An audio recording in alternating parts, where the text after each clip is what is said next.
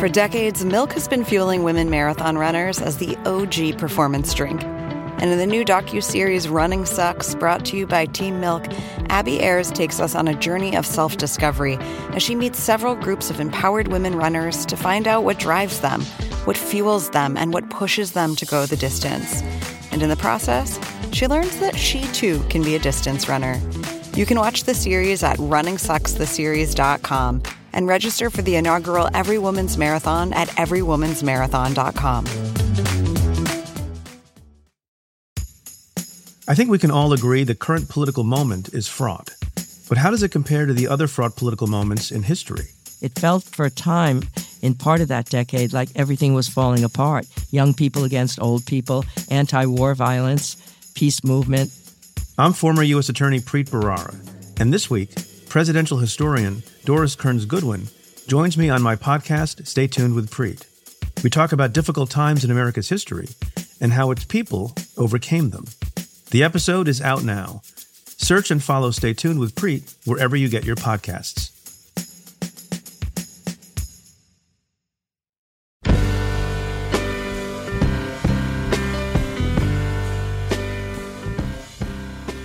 Welcome to the Longform Podcast. I'm Evan Ratliff of Atavist. I'm here with Max Linsky and Aaron Lammer of Longform. Hello, gentlemen. Great intro. Yeah, awesome intro. I'm so excited to be here with you guys. Thanks. Who do we have this week, Aaron?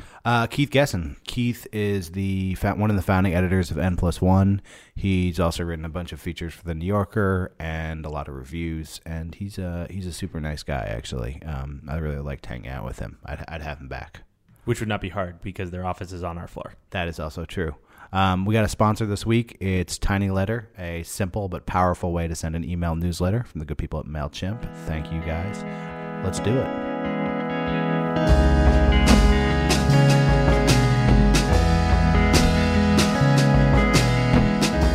Hello, Keith Gessen. Welcome to the Longform Podcast. Thanks for having me. This is a very special podcast in that it's the first podcast that's happened entirely on the floor where our office is. Keith works at N+1, who are our floor mates here in Dumbo, Brooklyn. Yeah, I just had to walk down the hall. I got lost. Yeah. It's a bit of a maze. Well, the numbers they're not linear in sequence, the numbers on this floor. That's right. When did you guys move in here? We moved in here 2008, so 5 years ago almost. 5 years ago. What was the climate in the building like when you first arrived? When this floor was just, there was nothing. There were no walls. It was just one big open space. And Jacob, the landlord, he kind of walked us around the space a bit. And he was like, how about this corner? And we were like, okay, that's a good corner. And then he literally just paced off with his feet. He just measured it off with his feet. And he said, oh, that's, 700 square feet. That'll be $1,800. That's how we got the space. So a lot of times when I have someone on the podcast, I literally know nothing about them.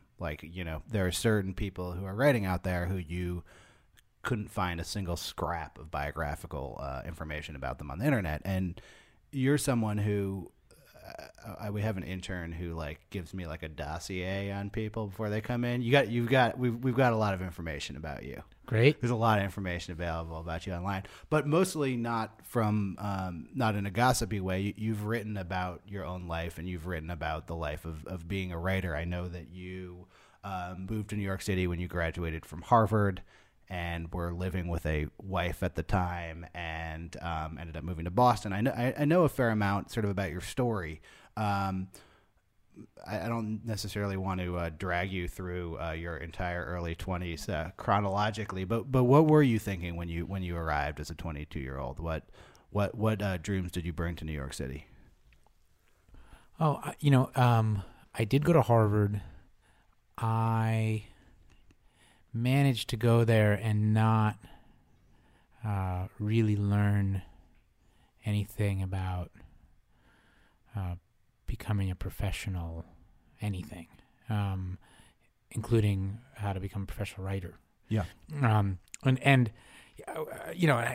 of amazing in retrospect, but because you can go through Harvard and really kind of emerge on the other side with a job at the New York Times or a job at The New Yorker, as an assistant, or a fact-checking job at The New Yorker. People do that, and I managed not to do that. Was this like a bongs and hacky sack kind of thing, or like what else were you up to? I played football for a couple of years, so I was playing a lot of football. Yeah, I'm familiar with this sport. Yeah, and that was a bit more of my social circle. Yeah. At school, and also I think I had a lot of. I guess it was my feeling that a real writer does not actually hang out with other writers. So at that point, you wanted to be a real writer. Yeah. Yes. Well, what was your model of a real writer at 21? Hemingway and Faulkner. That was so. And those guys. Now I know that Hemingway hung out with all sorts of writers. Yeah. Right? But at the time, I thought of Hemingway as a guy who, went to the woods and hunted and then went off to the war. Occasionally punched someone. And occasionally punched. But not. Or was punched. Only non-writers. Right. So you arrived in New York, and you've documented pretty extensively in this essay.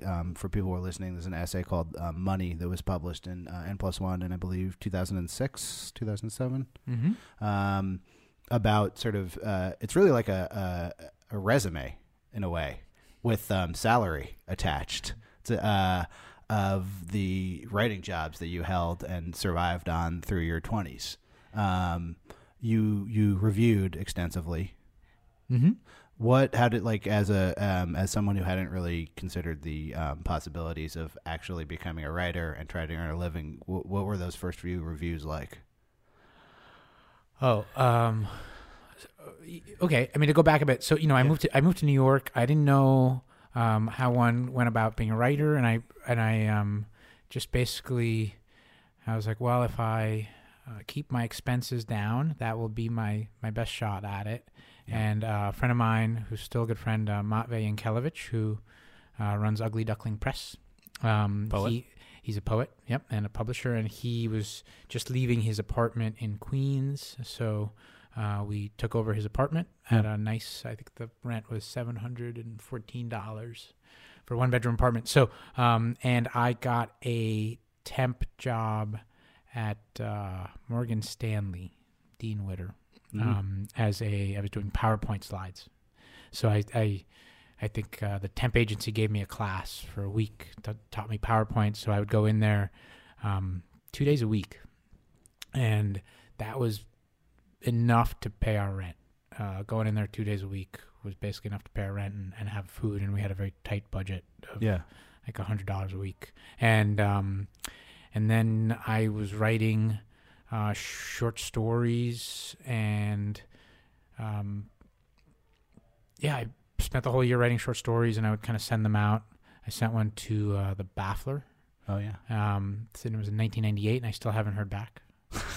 But you still got time. I got time. Yeah, I'm optimistic. And then I started reviewing. Actually, after a year of this, we moved up to Boston. And I got a job as an usher at the Kendall cinema in Cambridge. So that was not a very well-paying job.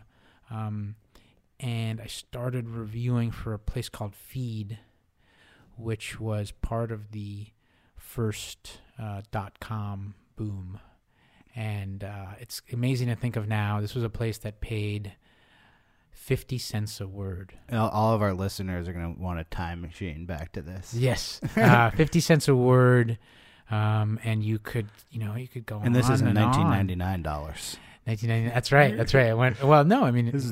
This is when a Coke was 50 cents. When an apartment was, $800. Yeah. So that's like that's like $1 a word now. I mean, literally, right? Well, in New York, I mean, there's all these things. Well, you've written about education, which is probably inflated the most, but New York itself has this unbelievable growing. But in every way, it's in real estate, it's in the cost of everything. I mean, we're actually growing faster than the rest of the country. We're economically breaking off the rest of the country in terms of cost of living.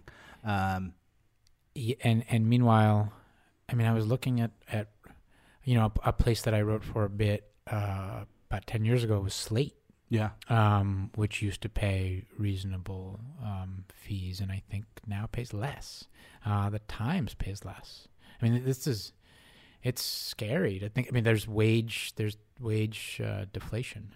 Yeah, absolutely. In the writing business. Yeah. So, so you were working as an usher at a theater in Queens, and you were doing reviews. Mm-hmm. At what point did you start feeling like I'm a real writer? Like I'm really doing it here. Like when did you turn the corner to the point where you felt like this was really a profession? I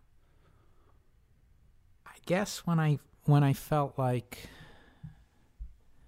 in a way, pretty early on, because I started writing for Feed, and I quit my job as an usher because I was basically able to pay our rent by writing these pieces for Feed. And again, you know, our expenses were super low. I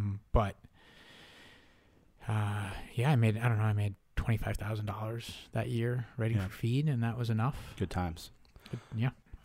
You've written pretty extensively about the book industry, actually, as a capitalistic force, and the economics of being a writer. What draws that to you as a subject matter? Well, I think there's a couple of things. I mean, one is that writing is one of these things that is sort of mystified, right? Yeah. By our system, where you are supposed to think of the writer as existing in some kind of space that's outside of the market or outside of capitalism, and being inspired. Yes. Whereas in fact, you know, these are people who are subject to the very same forces as everyone else. So that's one. The other thing is, I'm very interested in these questions of who has money, who doesn't, why this is, who set this up this way. And it just so happens to be that the writing business is the one that I know the most about. It's not that I think writers are more interesting than other people. I don't, but, as a case study, it happens to be the one that I have a lot of information about. When you've reported in Russia, you were born in Russia, yes? Yes. What is your reporter persona going to Russia and writing stories? Are you? Do you see yourself as an alien, a native? What kind of an attitude do you bring when you're working in Russia? I feel myself very much a native. I become native very quickly. I have a lot of family in Moscow, so I have two grandmothers and a sister and aunts and uncles. So, you know, when I'm writing about Russia, I'm writing about things that affect my family. Right. I have more family in Russia than I do in America. So I don't think of myself as a foreigner. I do think that, you know, the people that I'm interacting with think of me as a foreigner. Right. So they just you know, for various reasons, and in a way that gives me a bit of an advantage, because they think I'm dumber than I am. Does the fact that you're writing, say, for The New Yorker or an American magazine, make it more okay to talk to you because it's not being published within the Russian press? Yeah. That's right. They don't really know what The New Yorker is, and a lot of them end up not reading the stuff. So, in a way, I have a kind of freer hand. Yeah. I've had a few, you know, the few situations where I've had reactions to my stuff in Russia have been really unpleasant.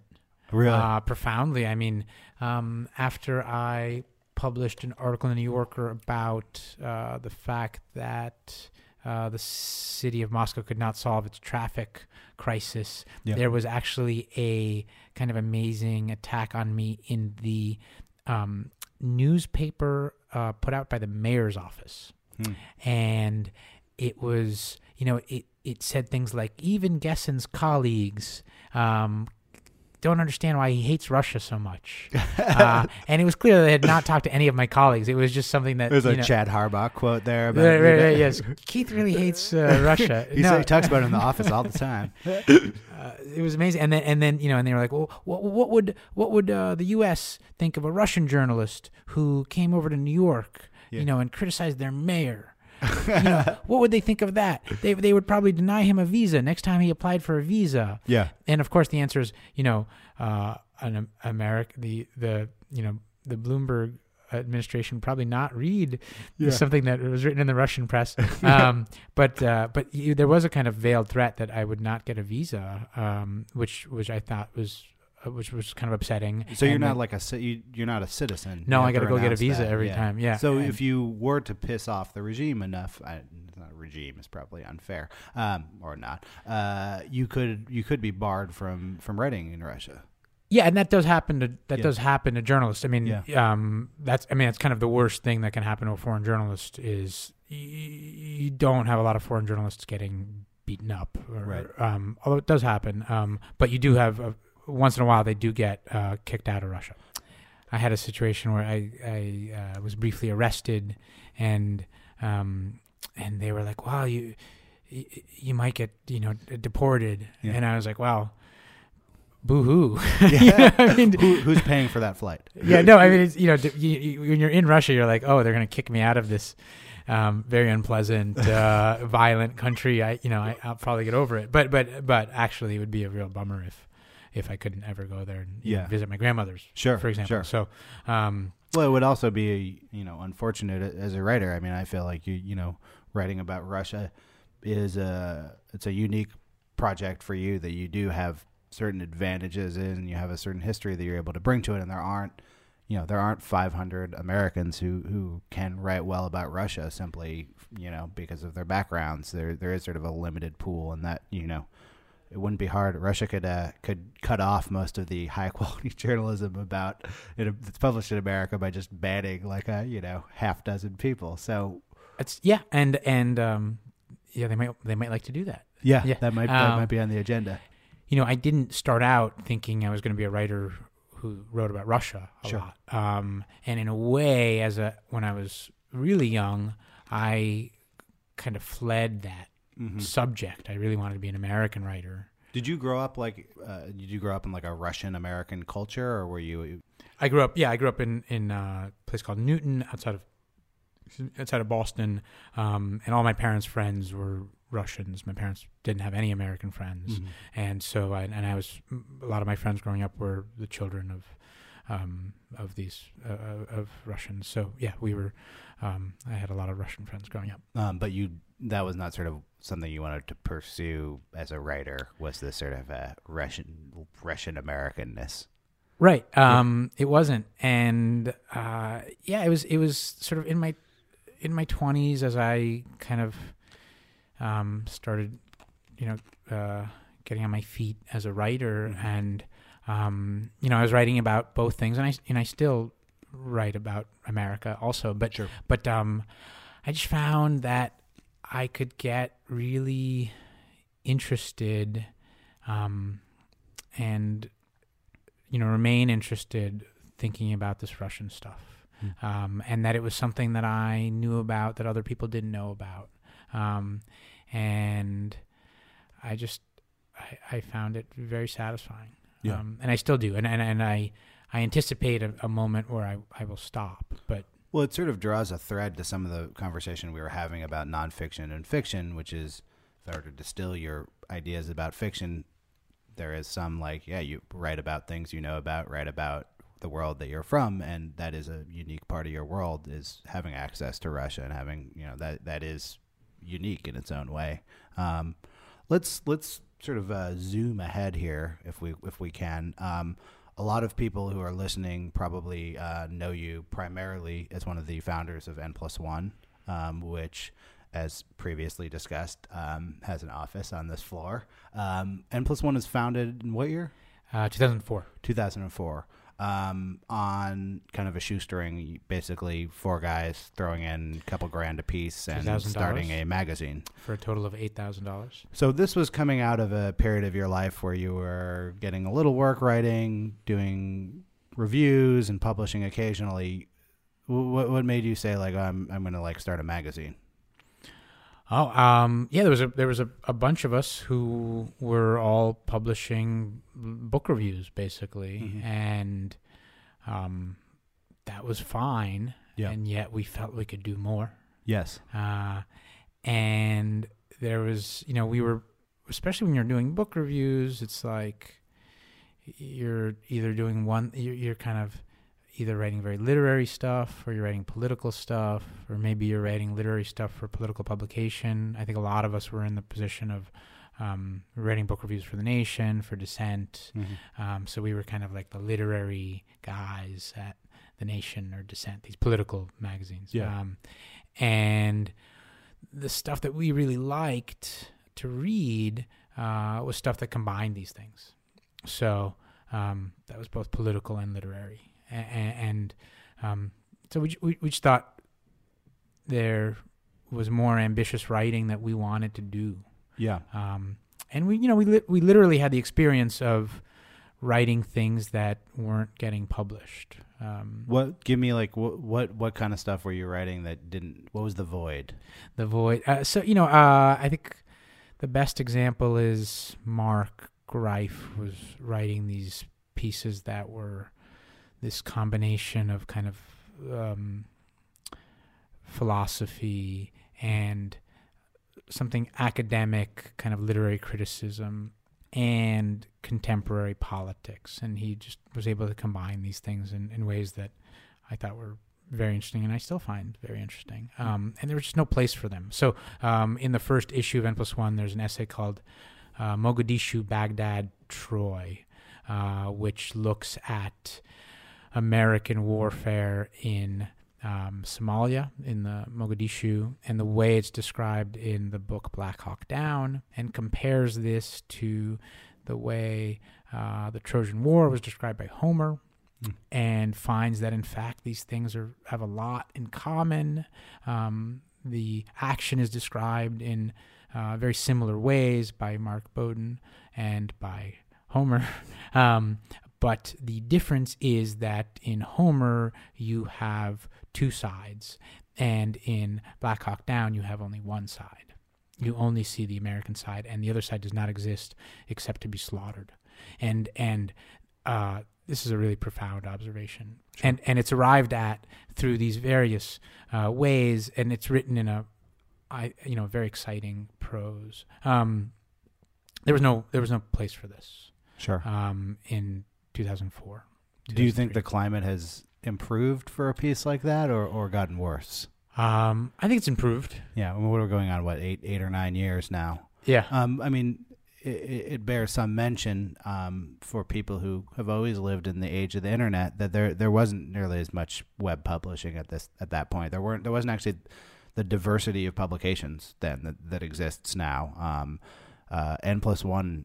At least as I encountered it, was notable because it was a sort of an upstart new thing in a climate where there weren't a lot of new things. There was things closing, but not a lot of things opening. What was that like for you personally? Yeah, it's a lot of places had closed. The Baffler had closed, yeah. A place called Hermonaut, which mm-hmm. We had really read and liked a lot in the 90s, had closed. Lingua Franca had closed. And then the Partisan Review died, and the only thing that had opened was McSweeney's. Right. And McSweeney's was very exciting, and yet we felt like they were doing everything wrong. Yeah. In the way that something that you're very sympathetic to, but is a little bit different from what you wanted. Yeah. You sure. feel like they're doing everything wrong. So, starting the magazine was amazing. It was, I'd spent, I guess at that point I'd been out of school for 6 or 7 years. Yeah. And that entire time I was trying to write and was basically sitting in a room. I'd gone to grad school, which, you have to socialize a bit in grad school, but not really. You're really supposed to kind of go home and write all the time. And it kind of got me out of the house. starting N+1. Yeah. And it turned out there was this just a lot of enthusiasm for it. And, you know, at the time, I guess things have changed now, and I have no idea really whether they've changed. But at the time, you know, it felt like if you went to a party, it was like a lot of, I don't know, fashion people or art people. Everybody was really a lot of good-looking people. Yeah. And it didn't seem, and then you went to a literary party, and it was always kind of stuffy and boring. And we wanted literary people to have a bit more fun. And that was something that in the first few years we were able to do. We got a public urination ticket outside a N+1 party. That's the sort of party that we used to do. I nearly went to jail for it, actually. I'm sorry. I didn't pay it, and then I got a summons. So I wanted to get, and I like just remembered the summons like the day it was happening, and I went in there, and it was like entirely me and black car drivers who had picked up like fares that had flagged them. So it was like the same plea, and then the public urination plea came up, and I tried to be like fake, like lawyerly, just like a dick, and it just like it fell so flat. Like I've never been like as tonally off as that public urination summons. I really thought I was gonna like really impress the judge and be witty. He was having none of it. Just everyone else was getting their fine reduced. Like if you show up, your fine gets cut in half. Paid the full fine. Well, I'm sorry about that. I don't blame you personally. But yes, you threw a good party. We threw a good party. We tried to make sure there were at least two bathrooms. But, you know, you have 300, 400 people. You need more bathrooms than that. And some people go out on the street and they get arrested. You also, and you sort of touched on this lightly with McSweeney's, but there was also a certain climate in the air of N+1 kind of starting some literary fights, kind of calling people out and being open about talking critically, not about literary issues, but about other magazines and about writers. Was that a strategy from the beginning? Is that just who you guys are? I think it's who we are. I mean, I think a lot of people are like that, yeah. But I'm a coward myself, but I appreciate it. Yeah, no, I do think there was this idea that was current in those years that everybody should be nice to one another, mm-hmm. because this whole literature thing that we've got going, it's in decline, right? So we need to just be nice to one another and try to promote this literature thing, and you know, make sure people know that literature is good for them. Yeah. And maybe they'll throw a few bucks our way. And you know, we came kind of from separate directions. I came from a kind of disputatious Russian tradition. The yelling tradition. Yelling at one, yeah. Yeah. Yeah, that was my sister had a girlfriend who was English, and she always found it very disturbing to have dinner, you know, with the family in Moscow because there was just a lot of noise and yelling. And yeah. That was just, yeah. And, you know, Marco Roth came from kind of New York Jewish disputatious tradition, and Mark came from his tradition. So we all were, you know, came from these traditions where arguments were a good thing, and especially arguments about literature. Yeah, I mean, what are you going to argue about if not about the thing that's the most important thing in the world, which is literature? It's interesting because I met you this year. This is the first time I had met you, and I remember I followed you during those years, and I was like, wow, these guys are some fucking like aggro dudes. They're out there starting some fights. And then when I met you, and it's sort of the way that like, you know, when you're doing like chat with someone on the computer, and someone will say something, and you're kind of like, whoa, that was kind of harsh, and you're like, oh, maybe the tone's wrong. I can't really tell. Like when I met you in person, you kind of have a sense of humor about it. But like when you read that stuff, it's kind of like, wow, this guy wants to fucking like murder the editorial staff of McSweeney's. No, but yeah, well, I didn't write that. Yeah. But do you like? I totally understand the urge to ruffle the feathers, but was there ever any thought that was going to sort of overshadow what the work you're producing, or is that built into the work you're producing? Well, you know, I mean, to be fair to the magazine, I mean, the idea was always we would have this short stuff up front that was really angry and denouncing of everyone, and then we would have this longer stuff in the middle of the magazine that was deeper and longer and still capable of, you know, still polemical at times, right? But less focused on, you know, the kind of intramural intellectual arguments, right? Yeah. So, you know, but it was never supposed to be personal, right? Yeah. But it is. I mean, everything's personal. And so, yeah, it's hard. I mean, you know, you want to say, look, this person's a nice person, but I think their work is shit. And not only do I think it's shit, I think it's evil, right? Yeah. But if I met the person, I'm sure nice person, you know, if they are a nice person, then, you know, I would relate to them as a nice person, right? Even as I... it's great. It's something I like. I like in talking to you because, like, I don't write. Like, so I'm like, if I wrote, I'd be like, I bet that guy hates my writing. Yeah, probably. It's great, but it's great, like, going out there and not being a writer. You can just be like, yeah, he hates lots of other people's writing, but it's probably cool with me. So when you start a project like that, I mean, I'm sort of thinking about the models of publications that you talked about that were closing.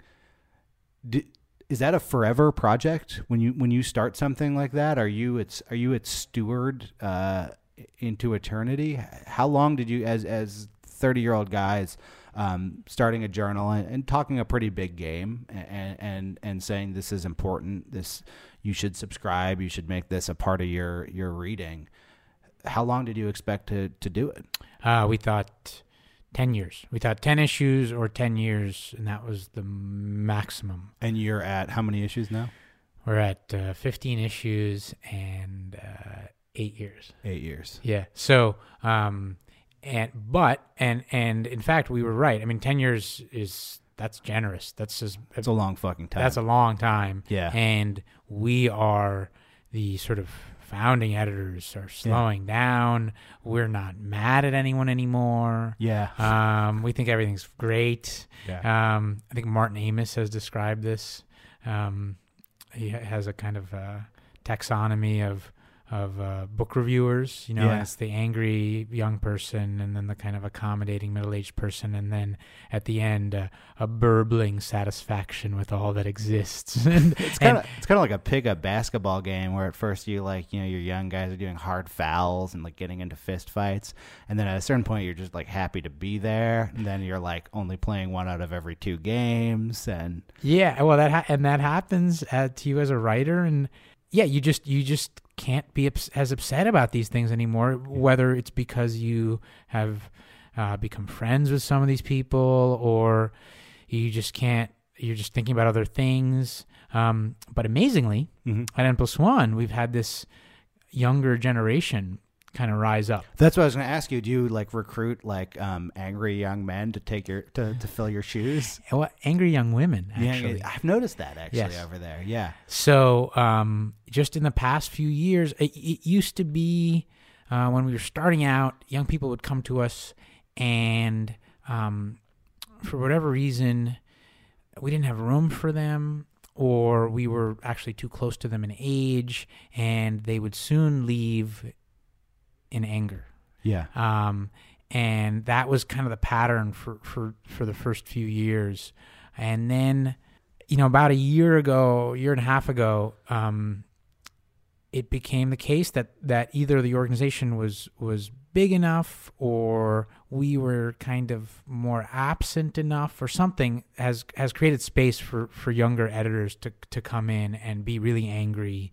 And, you know, in the just the most recent issue, there was a denunciation of Harper's and The Atlantic and the Paris Review. And frankly, you know, I couldn't care less. Well, and you must have numerous friends at every one of those publications. Yeah, especially Harper's. Look, if you don't have any friends at some of those places, you might at some point be pitching people at those places. I mean, it's certainly possible. Do you? I'm impressed that you're able to be such a serene old man.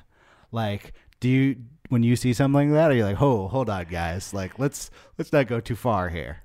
No, I mean, well, certainly that impulse was there, and for people who are looking, this is the letters from the editor of the most. This is the most recent N+1, or yeah, this is issue 15.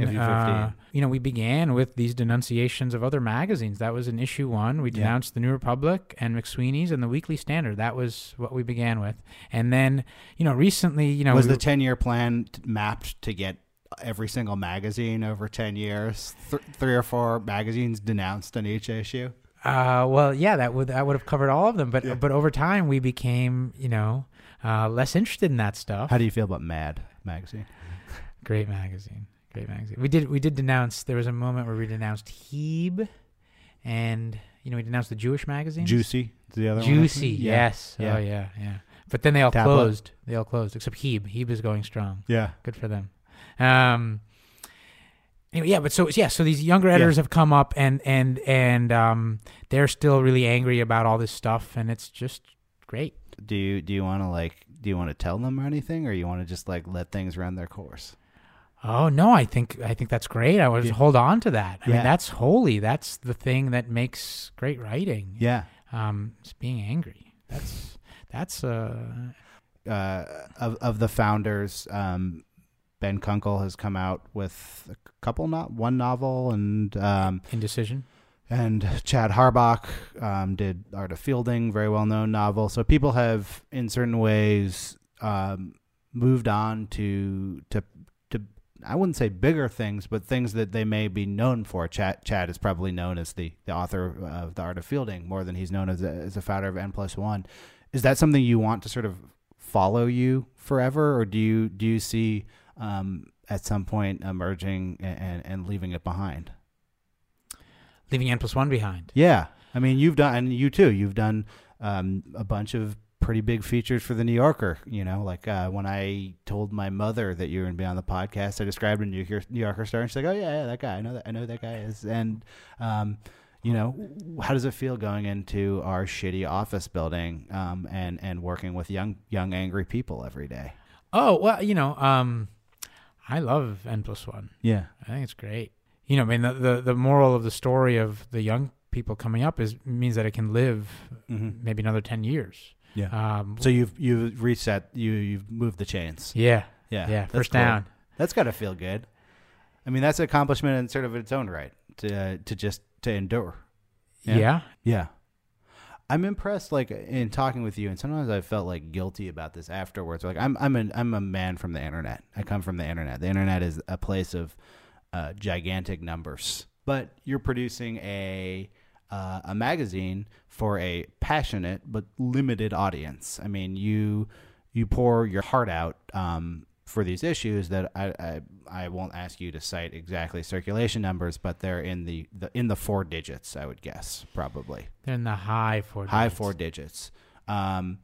Whereas when you do a piece for The New Yorker, that probably is viewed, more in the 6 to 7 digits, if it's on the web, say. In 2004, that if I told you, hey, you're gonna get close to hitting that 5th digit, that probably would have felt pretty good, I would think, to get this kind of material out. But it is small in the context of sort of mass media and the web. Yeah, and we want it to be bigger. Yeah, and that's why I go in there every day, and that's what we're doing in there every day, is we want to produce the stuff, but we also want to get it out to a wide audience. And I think we could be, so we print 8,000 copies now. I'd like to print 20,000. How do you find that those new N+1 fans? How do you find that next generation who's younger than you? We try everything. Yeah, well, not everything. I mean, our resource is limited, but obviously the web is a good way to find them. Yeah. There's problems with finding people on the web. Sometimes They are more loyal to their aggregators than they are to their content producers. No comment. Yeah, sure. Of course. So, you know, that's a kind of, you want to be aggregated. Yeah. Right. You want the link from Longform or AL Daily. Yeah. But you also want to make sure people know where they get the good stuff, you know, and so I think the internet, there's still some outlets for writing about literature in newspapers. The New York Times still occasionally does this. So we're always trying to get stuff in the press. We have a lot of events, so people can come to the events and learn about it. You know, you got to just keep hustling all the time. I've seen you guys out in the back when the truck comes in unloading a new issue. And this is like it's a real sight to behold. The truck shows up with boxes of N+1 and they cart them up here and unbox them. Why continue to print N+1? In that mission that you just described of building that base, certainly easier and more efficient and cheap to get new people online. What drives the print? I would say three things. First of all, we used to, until just a few months ago, we used to drive to the printer and pick up the N+1. So when the truck pulled up, that was truck driven by one of our employees. I only saw the very end of that interchange. So it's possible that we were driving the truck that pulled up and we unloaded it. You know, and it's fun to do that. It's fun to hold the thing in your hands. Mm-hmm. Frankly, you know, we're publishing stuff that's 14,000 words long. I read a lot of stuff online, but when it gets to that length, I'm not reading it online. I'm reading it. I'm printing it out, right? So why not let us print it out for you? Yeah. It's still pretty cheap to print stuff. It's not expensive to print. We're not spending a ton of money on printing. And it's not like a heavily designed magazine where you guys have layout artists or anything. It's pretty text-based. We have a very good designer, but it's in black and white. So that keeps the price way down. Yeah. You know, it costs $2 an issue basically to print it. Yeah. It's cheap, especially when you're in the kind of where we are in the number that we're printing. So it's not expensive. It's also the only thing that we can recoup any money on, right? So if we actually want to keep employing people and paying our writers a little bit, and we're trying to pay them more, print... Still, is people are willing to pay for it. Yeah, they are not paying us for the stuff on the web. So you haven't seen traction in selling sort of digital access to N+1 at this point. We are selling a growing proportion of the subscribers are digital subscribers, but still it's pretty. You know, it's 15%. 15%. So yeah, it's growing, but it's still not the whole thing. I mean, there's still going to be for the next, I don't know how many years, 50, 40, 30 people who prefer to read stuff on paper. 50 years? Well, I don't know how long am I going to be alive, right? Yeah. I mean, I still, you know, it's just more relaxing to sit on the couch and read something on paper. So, you know, while for the moment, the economics of it makes sense. You know, we're trying to get it out, and we'll get it to you in any kind of channel that you prefer. You just run it over to my house if I pay enough. Just hand deliver. Yeah, We will get it to you. Yeah. So, probably, I'm guessing that like writing for The New Yorker is more lucrative than working at N+1. Also, so is this sort of like a total labor of love for you right now, or? Oh, no, yeah. I do love N+1. You know, writing for The New Yorker is not as lucrative as you might think. Well, you know, it just takes a long time to write one of those pieces. I would think so. What is, when you're doing those pitches, I assume those pitches are kind of difficult to pitch because you're kind of, you know, you're parachuting into a zone that you might, I'm assuming that you didn't have like extensive knowledge of Kazakhstan, say, before you reported there. Well, what's the process like pitching a piece where you're going to Kazakhstan, say? I learned when I was a staff writer at New York Magazine that pitching stuff to editors is, in a way, it's kind of hopeless because as a writer, you just don't know what editors are thinking, and you'll never know what they're thinking. And so With The New Yorker, they sent me to Kazakhstan, and they sent me to the Arctic. Did you know what the story was going in, or they're just like, Kazakhstan story? Yeah, they're like, go to Kazakhstan. And, you know, I mean, they wanted a story about the new capital of Kazakhstan, right? Yeah. With the Arctic, they wanted a story about economic change in the Arctic. Yeah. So there's a kind of vague, you know, outline, and then you have to fill it in. Yeah. With Moscow Traffic, that was a story I pitched numerous times, and they were like, this doesn't sound like a story that's going to work. You can understand where they're coming from. I guess. But no, I can't. And so I just did it. Yeah. You did it. Yeah. And I mean, I've done that a few times where I just thought, you can ask for permission all you want. You might never get permission. And if you think it's a good idea, you just do it, and then you send it to them, and sometimes it works. And well, that's interesting. So how long did you spend on that Moscow Traffic piece pro bono? I spent that's not about a short year. Story. I spent a year. I mean, I actually flew back to Moscow several times to kind of do more reporting on it. So what happens if the New Yorker's like, we were kind of right, we're not into Moscow Traffic? Then, you know, I publish it on my blog. So that's a gamble for you. I mean, that's a year down the tubes if that were to happen. Yeah, I mean, it's not the only thing I did during that year. It's a huge investment, though. Personally.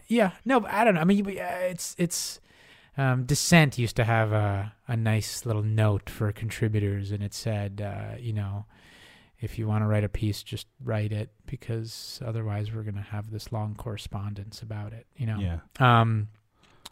And as you know, as an editor at N+1, well, you know, sometimes it's good to have a conversation about it before, but most of the time, because certain subjects I just know we're not interested in. Right. You know, and I can tell you that in advance. But a lot of the time, you know, it could be a subject that we're interested in, but it all depends on how you write it up. Yeah. We never even talked about the fact that you've written a book, which will be in the show notes. We'll put a link to it. All the Sad Young Literary Men. Yes. Did I get that right? I think so.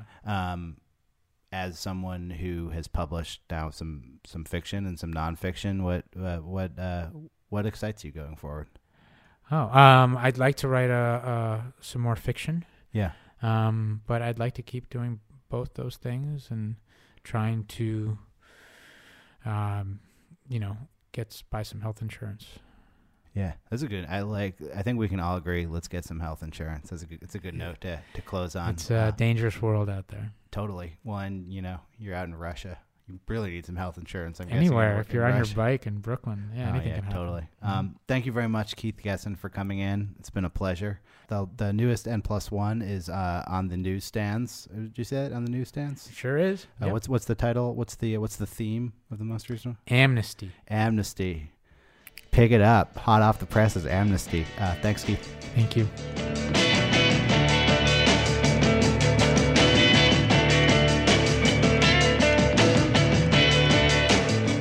And that was the Longform Podcast. Thank you very much to my co-hosts, Max Linsky and Evan Ratliff. Thanks to Keith Gessen for walking the 17 feet down the hallway to come tape this. Our editor is Lauren Kirchner. Our intern is Sarah Amandolare, who gave me invaluable notes so that I could stalk Keith Gessen's whole life. We'll be back here next week. Check us out on iTunes. Check us out on Instacast. Check us out on Stitcher.